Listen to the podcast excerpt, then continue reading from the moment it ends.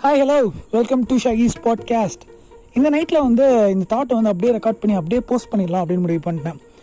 ஏன்னா அது ரொம்ப எனக்கு வந்து மனசு ரொம்ப ஒரு மாதிரி நெருடிடுச்சு. இங்கே எங்கள் வீட்டுக்கு ஆப்போசிட்டில் ரெண்டு மூணு நாய் வந்து சண்டை போட்டுட்டு இருந்துச்சு. ஒரு சாப்பாட்டுக்கு மூணு நாய் சண்டை போட்டுட்டு இருந்துச்சு. காலைல வந்து கொல்லப்புறத்தில் வந்து ஒரு பூனை வந்து செவத்தில் ஏறி போயிட்டு இருந்துச்சு. பறவை தவக்கலை பாம்பு ரெண்டு நாள் முன்னாடி எங்கள் வீட்டில் பாம்பெல்லாம் வந்துச்சு. இதெல்லாம் பார்க்கும்போது செத்ததுக்கப்புறம் நம்ம எங்கே இருப்போங்கிறது யாருக்குமே தெரியாது. ஒருவேளை செத்ததுக்கப்புறம் மறுஜன்மமாக திருப்பி மனுஷனாக பிறப்போமா? இல்லை செத்ததுக்கப்புறம் நாயாக பிறப்போமா? பூனையாக பிறப்போமா? எதுவுமே தெரியாது. இல்லை செத்துட்டு டேரெக்டாக சொர்க்கம் நரகம்னு சொல்லிட்டு அங்கே போயிட்டு நம்ம பண்ண தப்புக்கெல்லாம் வந்து நரகத்தில் தண்டனை கொடுப்பாங்களா? இல்லை நம்ம வந்து நிறையா வந்து நான் நல்லது பண்ணியிருந்தோம் அப்படின்னா சொர்க்கத்தில் தூக்கி போடுவாங்களா? சொர்க்கத்தில் அப்படி என்ன இருக்கும்? நரகத்துக்கு போனால் என்னென்ன மாதிரி தண்டனைகள் கொடுப்பாங்க? நரகத்துக்கு போனால் என்ன மாதிரி தண்டனைகள் கொடுப்பாங்கன்னு சொல்லிட்டு கருட புராணம் அப்படின்னு சொல்லிட்டு புக்கில் எழுதியிருக்கோம் அப்படின்னு சொல்லிட்டு அன்னியின் படத்தில் சொல்லியிருப்பாங்க. ஆக்சுவலி ஃபேக்ட்டு எழுதியிருக்கும். பட் அது எழுதினவனும் ஒரு மனுஷன்தான். அவன் போயிட்டு ஒன்றும் செத்துட்டு மேலே போய் பார்த்துட்டு வந்து அவன் சொல்லலாம் கிடையாது. அதை எழுதினவனும் ஒரு மனுஷன்தான். ஸோ நமக்கு உயிர்னு ஒன்று போயிருச்சுன்னா நமக்கு அடுத்து என்ன நடக்குங்கிறதே தெரியாது.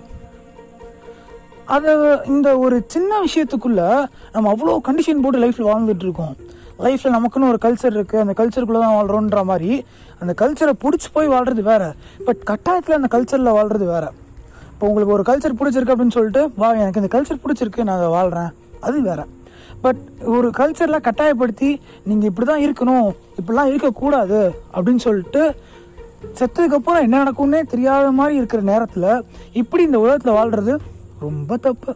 என்னை பொறுத்தவரை வந்து செத்து போயிட்டோம்னா வந்து தூங்குற மாதிரி இருக்குமா? செத்தா எப்படி இருக்கும்? இல்லை செத்துட்டா வந்து கனவுள்ள உலகத்தில் இருக்க மாதிரி இருக்குமா? தூங்குன மாதிரி இருக்குமா? எதுவுமே தெரியாது எதுவுமே ப்ரூவ் பண்ணலை. செத்ததுக்கப்புறம் இது வரைக்கும் யார் என்ன நடக்கும்னு சொன்னதே கிடையாது. ஏன்னா யாரும் செத்துட்டு திருப்பி இங்கே வந்து சொன்னதெல்லாம் கிடையாது.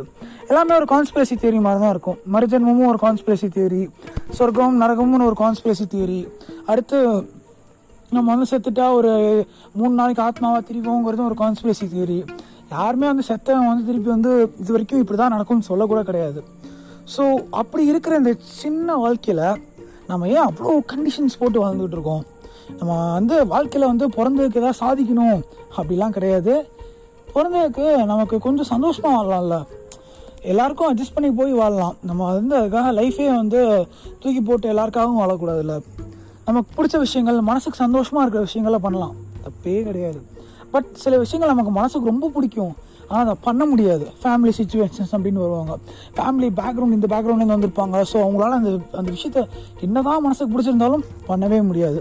அப்படிங்கிற மாதிரி பல சுச்சுவேஷன்ஸில் நிறைய பேர் இருக்காங்க இங்கே. ஸோ இந்த ஒரு சின்ன வாழ்க்கையில் நம்ம வந்து நமக்கு பிடிச்ச மாதிரி வாழணும். காசு சம்பாதிக்கணும் இப்போ காசால் தான் உலகமே வாழ்ந்துக்கிட்டு இருக்காங்க. காசு இல்லைன்னா யாருமே கிடையாது. காசு இருந்தால் தான் ஒருத்தனால இந்த இடத்துல சர்வை பண்ண முடியும்.